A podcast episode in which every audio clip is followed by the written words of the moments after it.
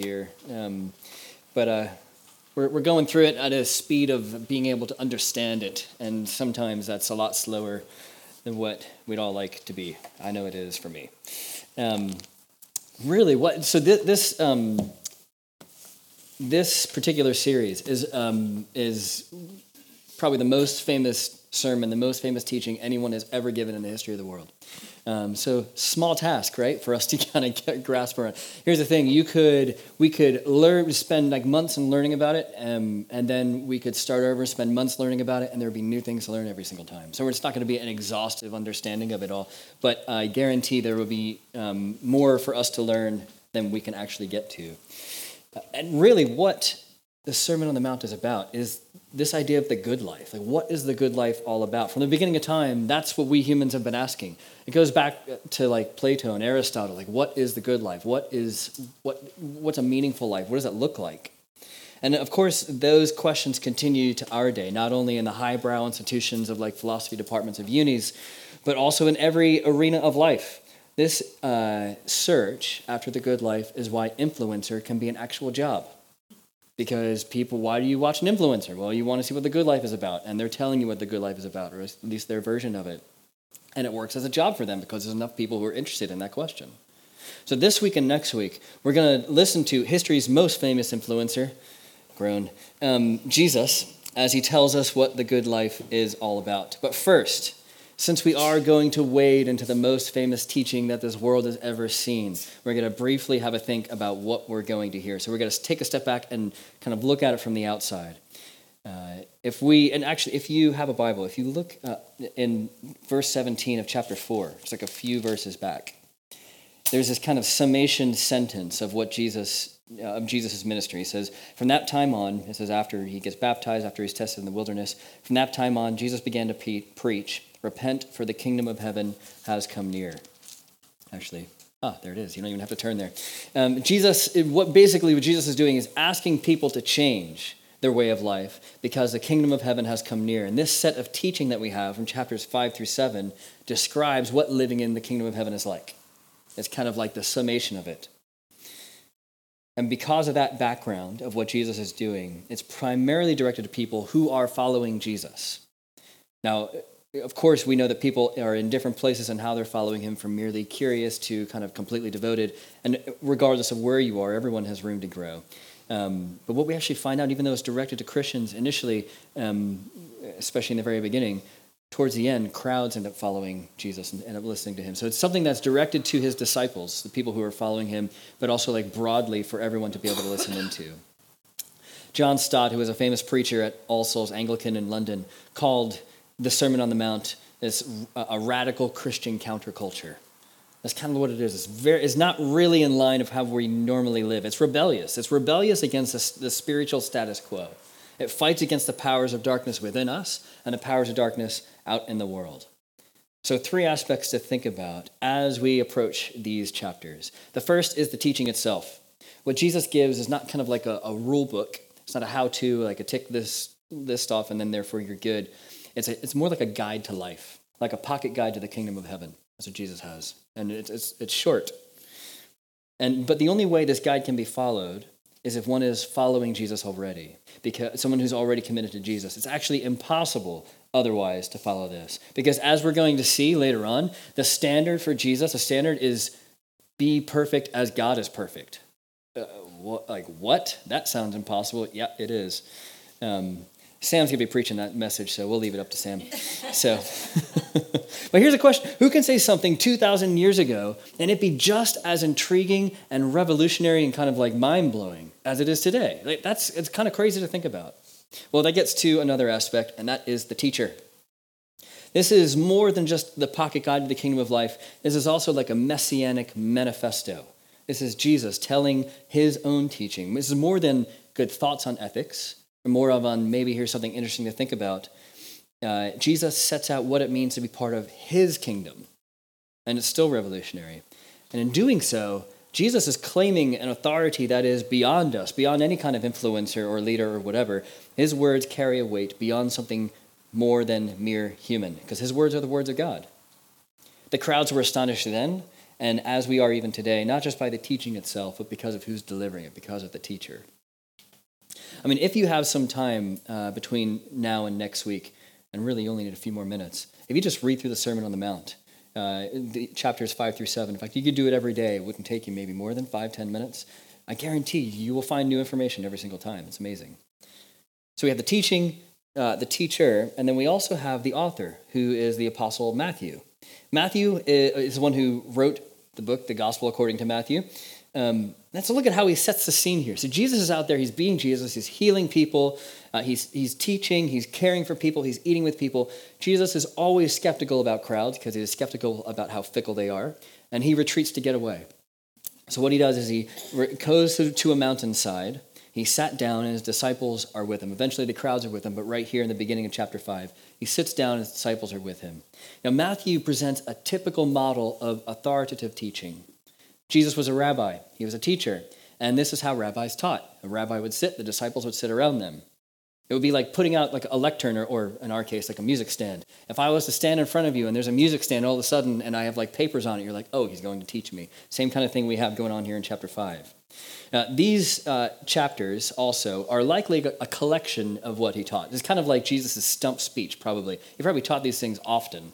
Um, and so, uh, so you get other versions of these kind of in other books of the Bible as well.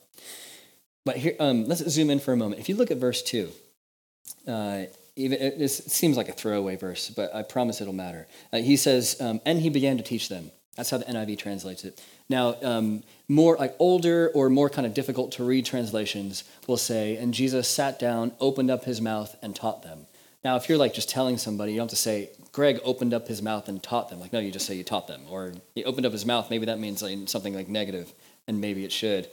But the reason why I bring this up, the idea of, of someone opening their mouth and speech going forward was a very common way in the Old Testament to talk about something coming from God, whether it was a prophet or whether it was God himself. There's an opening of the mouth and something happened. This is something more than a good idea that's coming, something weighty is coming. Matthew's telling us what's going on here. This whole setup, what it is, is a reflection of Moses on Mount Sinai. Actually, probably really Moses is a reflection of this, um, but we won't get into that. What, what happens at Mount Sinai? God gives Moses the law on top of a mountain, the Ten Commandments, the tablets, all that stuff.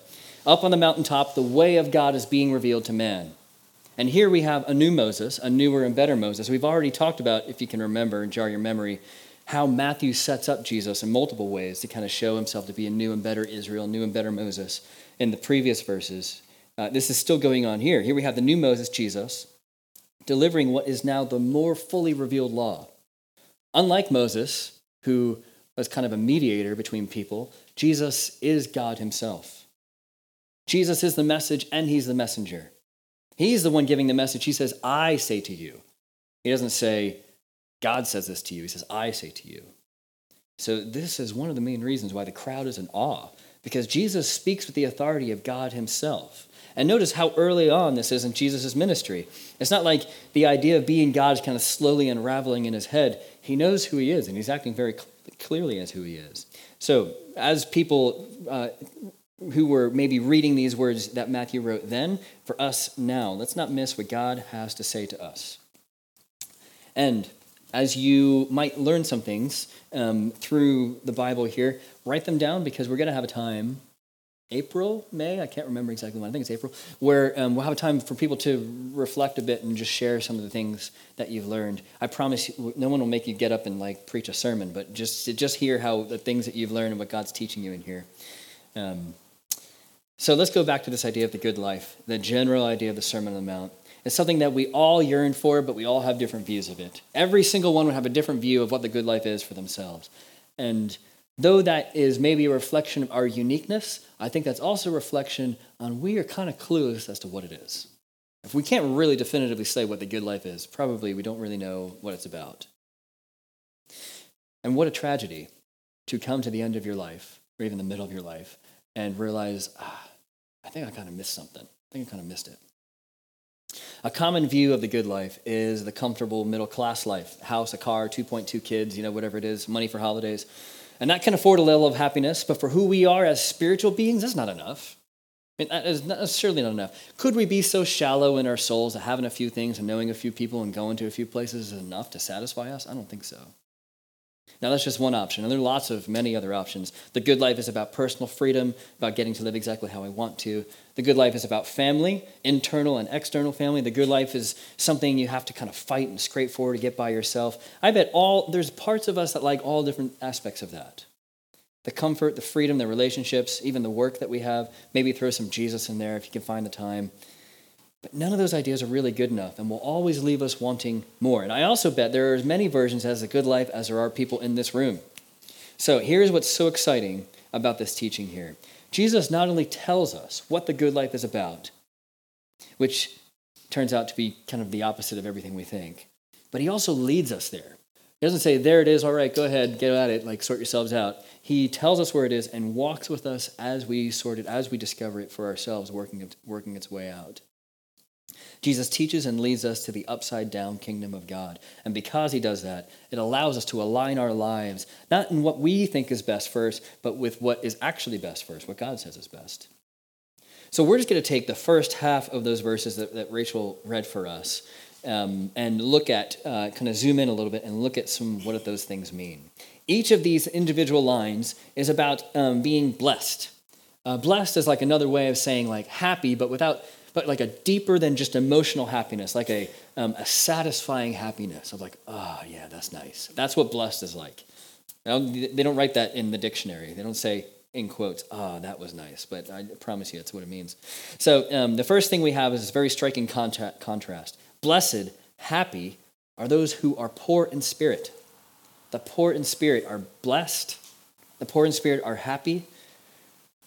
Being poor in spirit means being humble being dependent. Poor in, in like in a, a positive sense, not in a, like a weakness of character or a weakness of faith, but there's a poverty in spirit that comes from maturity, from knowing who we really are and, and kind of our limits as humans. When we see God properly as He is, and when we see us properly as we are, that kind of gets to a sense of being poor in spirit. This is the opposite of arrogance and independence. When we don't care about others, when we don't care about God, if we aren't poor in spirit, we will put ourselves first. We'll ask what we can get out of things first. We'll rely on ourselves. The poor in spirit, those who get it, they really need to pray. They really need to pray. They know it, they get their need. Ironically, in our culture, it's often the highly independent person that seems to have it all together, but not so. Here, Jesus tells us that to rely on Him, to rely on His church, is a requirement for the good life. You know, we live in like a, a DIY kind of culture. Um, if we don't know how to do something, we look it up on YouTube and learn how to do it. And that's fantastic for housing projects. Uh, I'm sure Will has done that loads of times with your guys' house. Yeah. Just look it up on YouTube and you can like figure out how to like, I don't know, lay tile or whatever. But that aspect, that way of doing life has the opposite effect on our spiritual lives. It's not, it's not a positive thing for our spiritual lives. Because DIY spirituality is when you pick and choose all the options that are out there. Have a little bit of this, a little bit of this, a little this, or even like look at the Bible. I here's the whole entire Bible. I like this, this, and this. Those other parts, not so much. I just kind of won't really deal with them. Who's doing the picking and choosing? We are. So who is deciding what's good and what's not? we are. That's not poverty of spirit. That's arrogance. That's independence. It's the opposite of depending on God. See, the church is not a collection of individuals doing their own thing, it's a family of people who rely on each other and rely on God. And when I say rely on God, I mean rely on God together, not individually, but to do that together. And sometimes that will be at odds with what you have picked out or what you would have chosen for your own life, and that can probably be a good thing. The poor in spirit are those who gladly accept God's rule and are the ones who enjoy the good life. Now, you don't have to like it, you don't have to be happy about it. There's loads of things in here I don't like. Loads of things in here I read it and I'm not very happy about it. But it doesn't. But if it is the good thing, if it is the good life, no amount of me liking it or not liking it is going to change that. And actually, even though I may not like it, as I'm following something that I initially may not like, God molding me and to be able to, to do that, it will give me this poverty of spirit. And, and there is a, a blessing that comes from that. It does mean that to following Jesus means you will have to give up some of the absolute freedom that we all love. But what you get in return, though, is meaning. You pay a little bit of freedom and get a whole lot of meaning. Um, a little bit ago, uh, People in Redeemer took the uh, spiritual life survey. This is kind of like a yearly thing we do to see kind of like how are we doing with like growing with the Lord and stuff. Um, just one quick stat here 59% of people in Redeemer said they have regular times with God in prayer and reading the Bible. Uh, nearly those same people, in fact, it was 100% of those same people, uh, also reported strongly that they really enjoy their relationship with Jesus. That's not rocket science, right? There's a strong correlation between reading and praying and actually enjoying God. And then, actually, if you enjoy God, you kind of want to read and you want to hear more from Him and talk to Him more often. So it's like it's a good positive loop that can happen. The more you read and pray, and this is what needy people do, right? We need to hear God's words and we need to tell Him all of our needs and all of our stuff. The more we do that, the more we enjoy our relationship with Him. And the more we enjoy our relationship with Him, the more we'll read and pray. So, the first twist here the good life comes to those who are poor in spirit. Here's the second twist Happy are those who mourn because they will be comforted. The good life doesn't feel like living your best life all the time. The good life does not feel like living your best life all the time. I have to repeat that to myself, I think. Because if I'm not feeling like I'm living the best life, I'm like, oh, something's wrong, something's off. The good life is rooted in the real life, and those who are emotionally and spiritually mature enough to live out their mourning before Jesus, they get something important. They get comforted. Now, the mourning here, there's all sorts of different ways, of all sorts of different grieving and mourning we can go. This particular um, thing that Jesus is talking about here is this idea of being oppressed. Like it's not a personal grief, but an overall general oppression. The oppression of darkness, disorder, and chaos that our sin and other sin bring against us. It gives us shame, it gives us guilt, it gives us fear. Those things are oppressive that darkness, disorder, and chaos comes from outside us as well. We live in these broken systems with people in power and don't use it well, with those who have money and don't use it well, with those who, who have power to do something about justice and don't do anything really about it. Those who mourn have a home to take this to. Is that we have a place to go with that. Now, it's not a stretch for us to believe that everyone will mourn. We all will. Jesus' embrace is one, though, where we get comfort. If we aren't in Jesus' embrace, we shouldn't expect to get his comfort. Remember, the context here are his disciples, at first, initially here, those who, um, who are near him, those who are following him. But it's also, it's also an open embrace, an embrace so that others can listen in. And what I find actually very comforting is that line, that first line, if you, especially if you are reading it in, in a Bible that has it kind of organized um, in the way that Jesus is speaking, there's a comma. It's not a full stop. Blessed are those who mourn, comma. It's not blessed are those who mourn, full stop. That's the end. You're like, oh, great. This really comforting words. No, blessed are those who mourn. There's something else. They will be comforted. If you follow Jesus and are mourning, comfort is coming. You may not feel it yet. And in fact, you may not get it completely in the way that you need on this side of new heavens and earth. But comfort comes to those in the Lord who mourn. And happiness comes in being comforted. To go through pain and not be comforted, that's the opposite. Now, we all will go through pain. Who's going to get the comfort? The comfort we will get while in the embrace of Jesus is the restoration of all that oppresses us. This may not come in our earthly timeline, but it will come.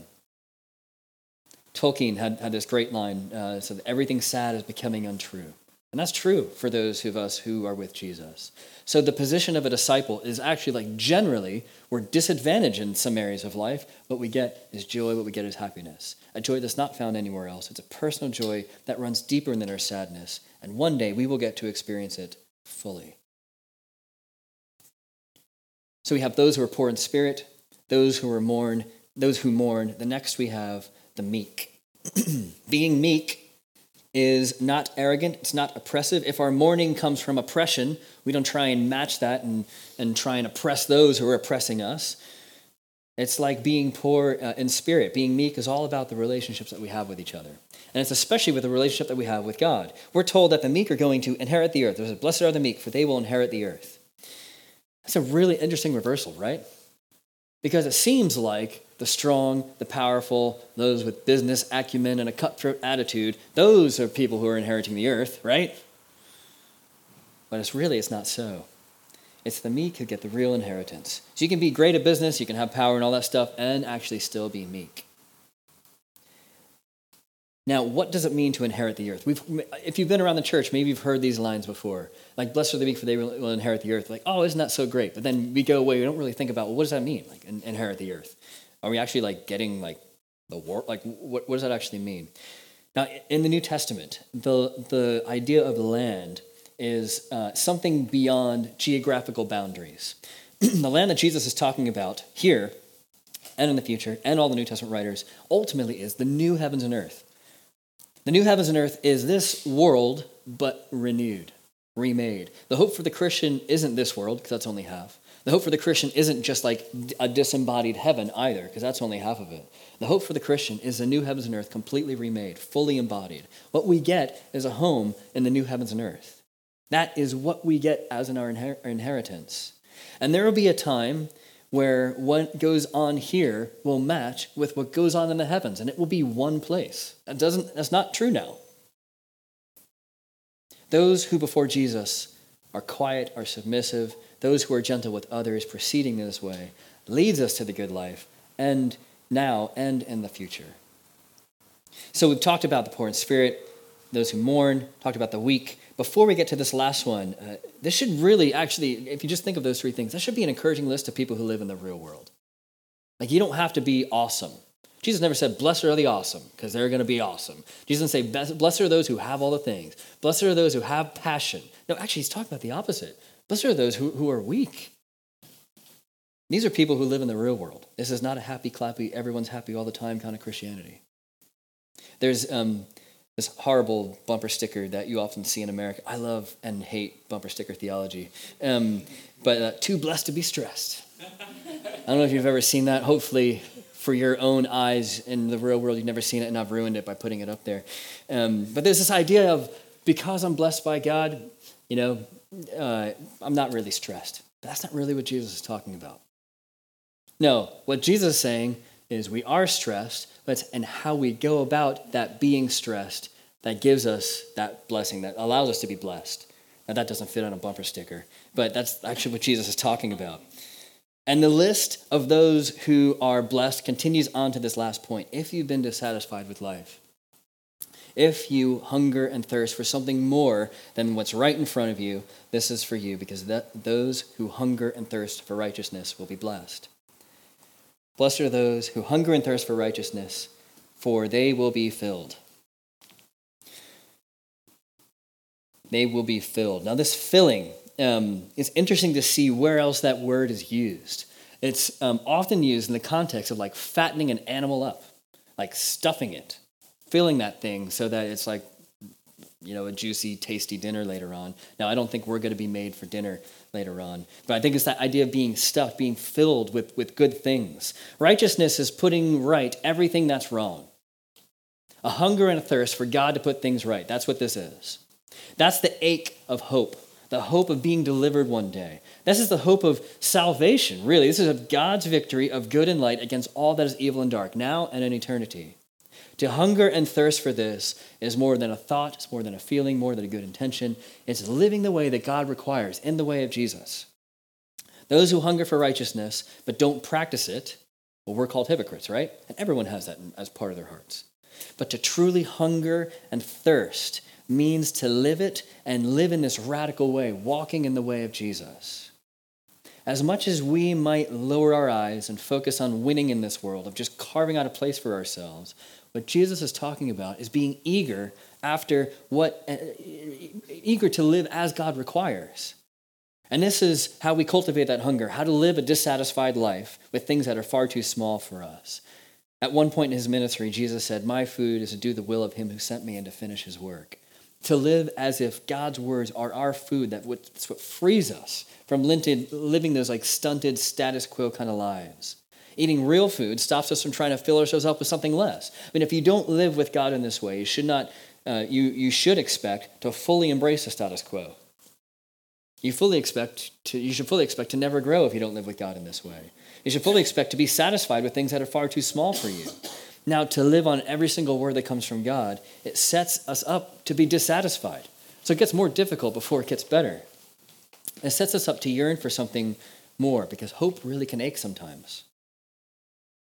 But the satisfaction that comes from those who hunger and thirst for God's righteousness. Not being filled with ourselves, but being filled with Him. We get a satisfaction beyond anything else. And that feeling at the end of a good meal where you narrowly avoided eating too much and it still feels pleasant, you know what that is? Kind of like, oh, if I had like one more bite, I probably would feel ill. But right now, this feels great. That filling, that's, that's what we'll be filled with.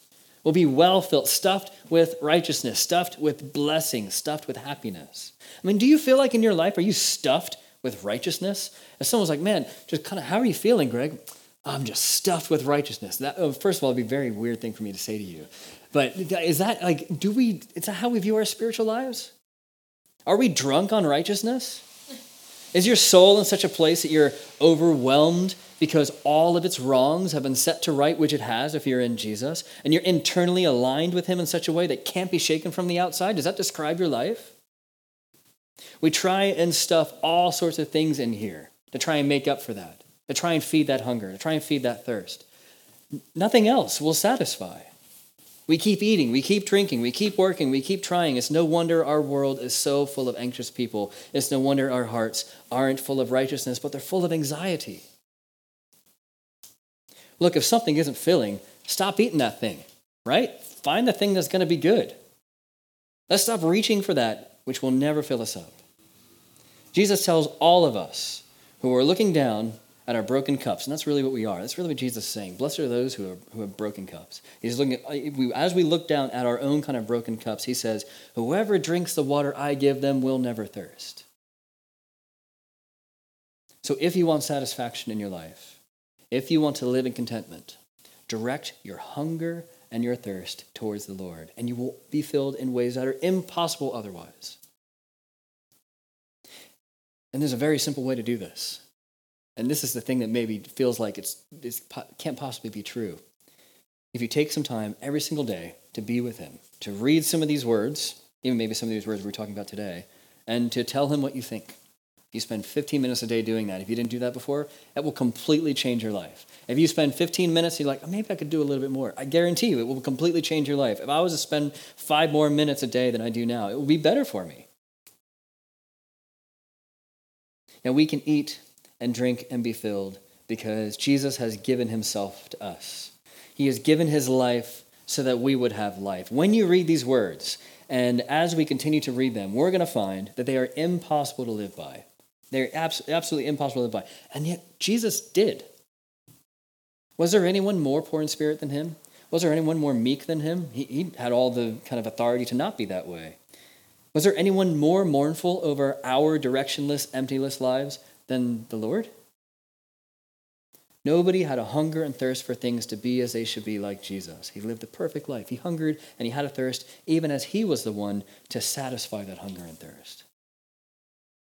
And on the cross, Jesus emptied himself took on all of our arrogance, all of our materialism, all those things we try and stuff in there, all of our apathy, all of our darkness, all of our laziness, everything that holds us back from the good life now, everything that will keep us from the good life in the future. And when he died, so did our old selves that hang and cling on to those things.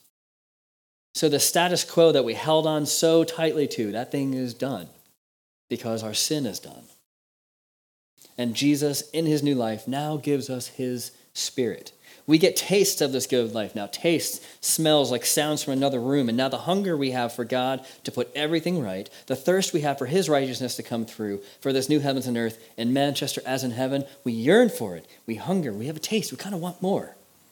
This hoping, this yearning, this aching, that is what the good life is. We aren't filled with ourselves now, we're, we're filled with God. Jesus gave his life so we could live this way, experience life this way. And there will always be a lack of meaning in our lives unless God himself is leading it. The parts where we try and wrestle control, where we might kind of maybe get, get we might actually get in a fleeting moment of freedom, is lost in meaning and ultimate happiness. So let's scrap what won't give us happiness, but will give us worry. Let's scrap what won't give us satisfaction, but will give us anxiety. Let's scrap all those things. So, but let's bring those things the worry, the anxiety, the fear, and all of it, all of our sin, to Jesus. All the parts of us that don't measure up, let's bring that to Him. And as He embraces, they're going to fall away. Not immediately and not probably 100% either, but they will fall away. Jesus doesn't just teach us about the good life or even live it out, But through his death and his resurrection, he enables us to actually live this way. Not by ourselves and not even just you and Jesus. Don't get the impression you can do this by yourself because you can't. This is what the church is all about. It's a group of broken people, the meek, the poor in spirit, those who are mournful. This is what the, a group of broken people found by Jesus, stumbling towards faith together, enjoying the good life. And as we eat and drink, which we will in a moment as we celebrate the Lord's Supper, what we get is a symbol of us being filled with God, of being filled with righteousness. Now, this doesn't feel like a meal, and this will not fill you, but it's, it's a symbol of spiritually what Jesus has done. In order to be filled by Him,